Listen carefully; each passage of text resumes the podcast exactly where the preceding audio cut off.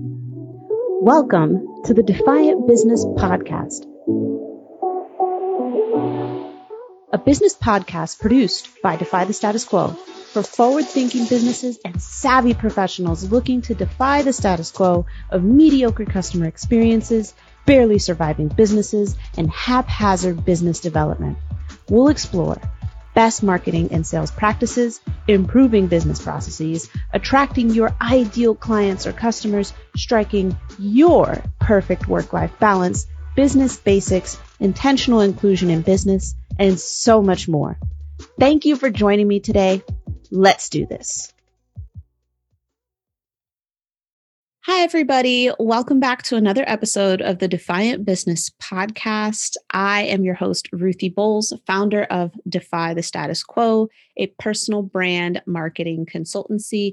And I have a very special guest with me today. I, of course, admire all of my guests, but not all of them are people I know quite as well as I feel like I know Sally, Sally Mildren. So, Sally, thank you so much for joining me today on the podcast. Thanks for having me. I'm excited to be here.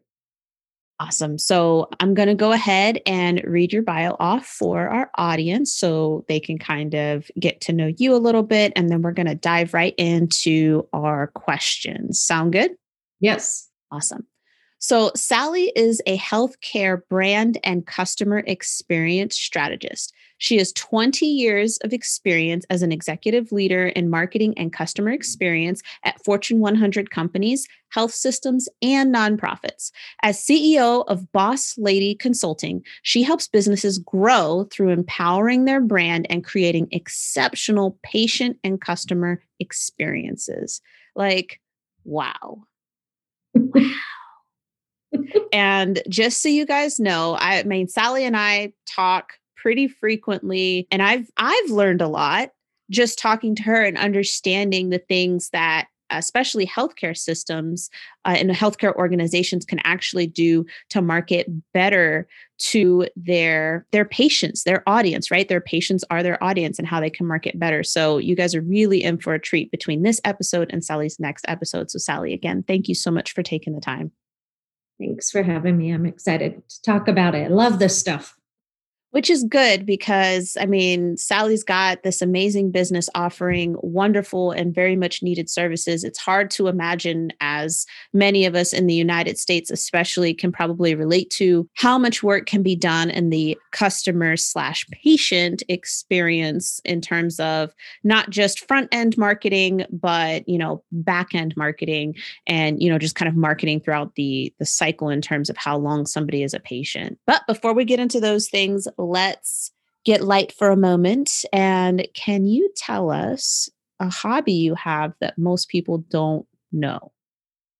Well, I am a closet baker and gardener. So I love to grow my own herbs and vegetables and food from scratch and then create homemade delicious meals for my family. So I'm a from scratch kind of gal. I always have dirt under my fingernails, but I love to garden and cook.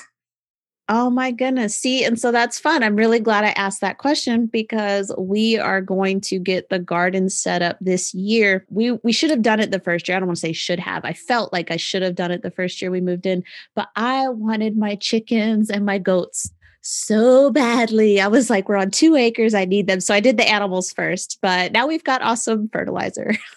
yes, it does make good fertilizer. All right. Well, you and I will definitely have something else to talk about then once spring hits and I get the garden and, you know, maybe we'll get a couple fruit trees in the ground. So thank you for sharing that. Mm-hmm. welcome.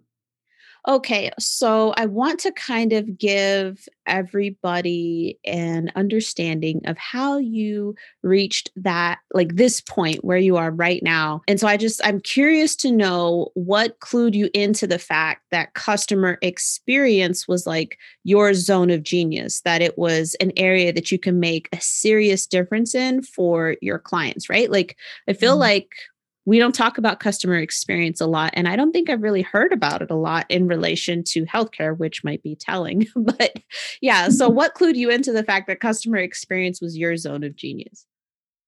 Well, as a director of marketing for a lot of healthcare entities, we were kind of the front edge of client feedback. And we were doing the community outreach. We're managing the online channels. We're managing the communication. And there was this constant drumbeat of feedback from the consumers, from the patients, from the customers, telling us their struggle or their challenge or or relaying the stories of what a hassle healthcare is to deal with. And it was from that space that it really was born the passion to want to understand the end to end experience of a customer in the health environment and realize that it truly was a big hassle to deal with us. They'd get a different answer every time they called or depended on who they spoke to. And and in such a vulnerable service where people are coming at their most vulnerable to have additional hassle just from operational gaps just seemed like unnecessary suffering for the patient. So that was what birthed this passion for customer experience in my heart and in the heart of our teams. And that's really where all of this came from. Oh my goodness. Okay. See, and I, I don't think that people, I think a lot of people, especially, I mean, you and I kind of float around in the same like social media business worlds, if you will. And and we talk about customer experience and we talking about we talk about making it oh well you want to make it as smooth as possible from the moment they interact with you to the you know moment that they choose to click buy and sometimes that's a metaphorical click right depending on how you work mm-hmm. with clients or customers but the perspective that you put on it from a healthcare standpoint leads like I felt it, right? Like I felt the emotion there. And that just leads me to believe that it should be absolutely paramount, you know, just thinking about how things are going now, right? For example, with telehealth. And this, I'm saying this from the perspective of knowing that, you know, our healthcare systems, our healthcare organizations are doing the best that they can. So I'm not coming at it from a perspective of pointing fingers. And I understand that, you know, certain processes have to be followed, ethics and, and protecting patient privacy and all that. But when people are waiting to get, you know, results covid results or other types of results for example and and they get a notification right? Because it's all tele telehealth. They get a notification saying that the doctor is going to call them. And you're like is it positive or negative? Right. Right? And so all of that anxiety that's happening right there like i wish you hadn't told me that the doctor's going to call me. I wish you hadn't said anything and that the doctor just called because now i've got this anxiety right because I, of the unknown piece and it's like is there a way within legal guidelines to to smooth some of that like does it have to be that mm-hmm. way and and that's what somebody like you can you know with your your empathy for for the patient i think that that's so incredibly valuable for your clients right because that's you're you're like translating the motion the emotional experience which you know a lot of marketing misses out on right well i started in healthcare as a caregiver i was a mm. therapist mm. and made my way into marketing and customer experience. So I've seen kind of the full circle, but I really began to see, even as a you know a middle aged woman, had a mammogram, got a call back right away to come back. They were concerned, which is always like, oh my gosh. So I went back right away, got another notice that they found something concerning and needed to come back right away well, the mistake was that third notice was a duplication of the second notice. And they didn't know I had already been back and had a second screening.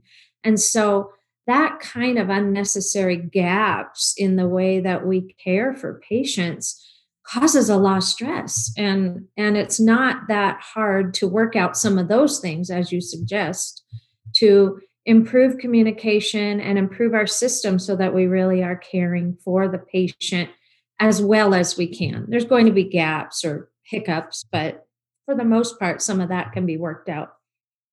Oh my goodness. Yeah, that must have been horrible. uh, especially receiving the the third one, right? You're like, I was already back. like so of course you think it's just like again, like it's something completely brand new, which would be so many ups and downs. You mentioned before we got on the call that you had, you know, been a part of setting up a customer experience division for a Fortune 100 company. I was curious if you could share with us just, you know, maybe a few of the lessons that you took away, right? Whether it's marketing or, or some other area in terms of what those lessons were. But, you know, it's just such a, a unique experience. There's there's only 100 of them, right? Fortune 100 companies. So I'm wondering, you know, what you learned from that experience. Well, it was it was the best and hardest work of my life. I will say that first. It was for a Medicaid health insurer that was also serving in the new Affordable Care Act, so individual and family. And the thing that we really, again, hearing that constant drumbeat of customer feedback I was so excited about was that the executives at our local level and at the national level were willing to try this. And it was the pilot for the entire national corporation to, in essence, take the roof off of the house and find out what was going on in all the rooms.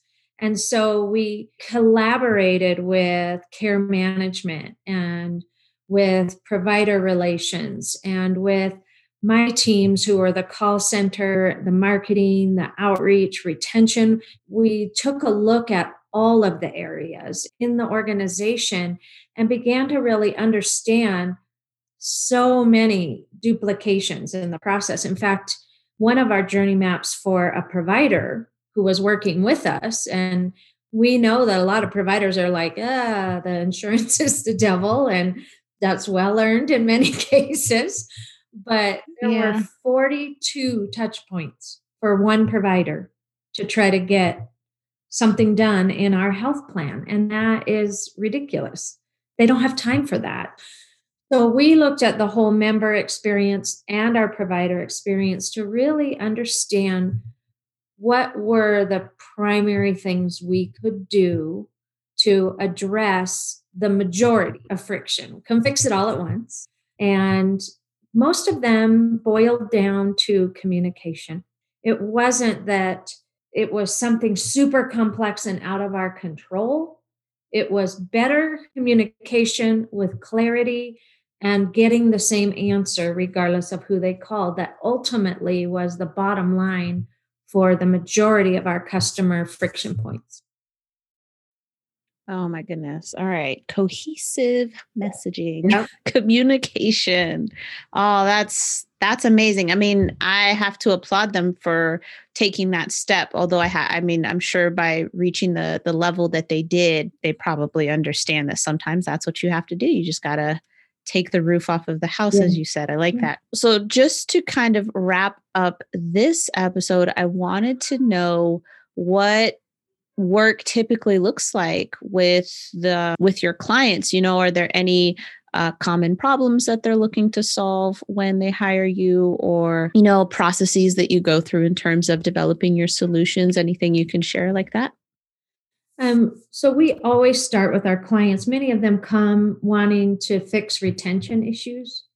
So they are focused in on patient churn and they're losing them out the back mm-hmm. door and often that is a symptom of something wrong in the customer experience journey. We start with a very deep dive into data, into their position, their voice, their messaging, kind of what is their service flow. And then we we bounce up against all of the standard surveys that are required in healthcare. And it really begins to paint a picture of these are your hot spots. The temptation with customer experience is to boil the ocean and you do better if you could focus in on a couple of initiatives at a time and really move the needle there.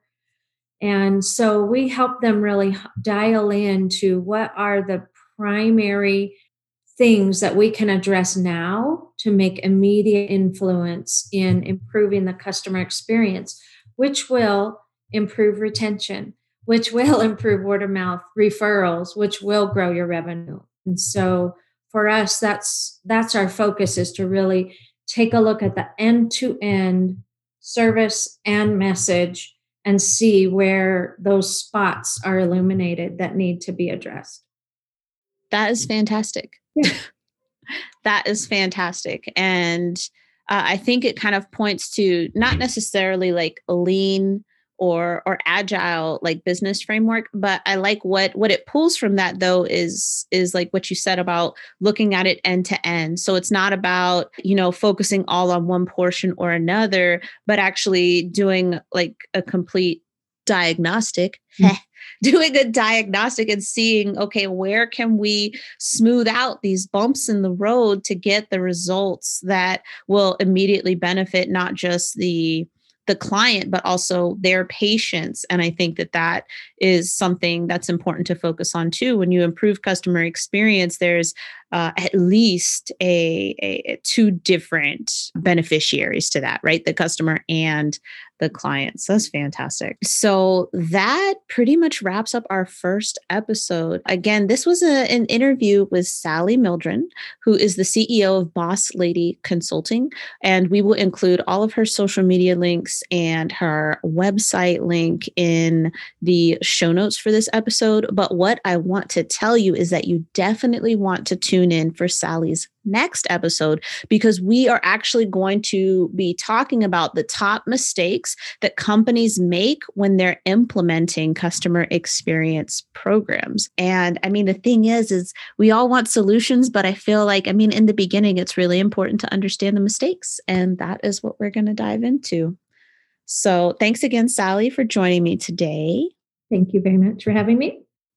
And again, this was an episode of the Defiant Business Podcast. If you enjoyed this episode, please make sure you like and share and leave us a review wherever it is that you listen to your podcasts. Thank you so much.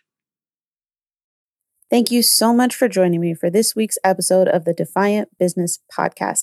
Please make sure that you've subscribed and do be sure to leave us a review if you found this episode at all helpful. And if you think it would be a great resource for someone else, be sure to share it with them. See you next time.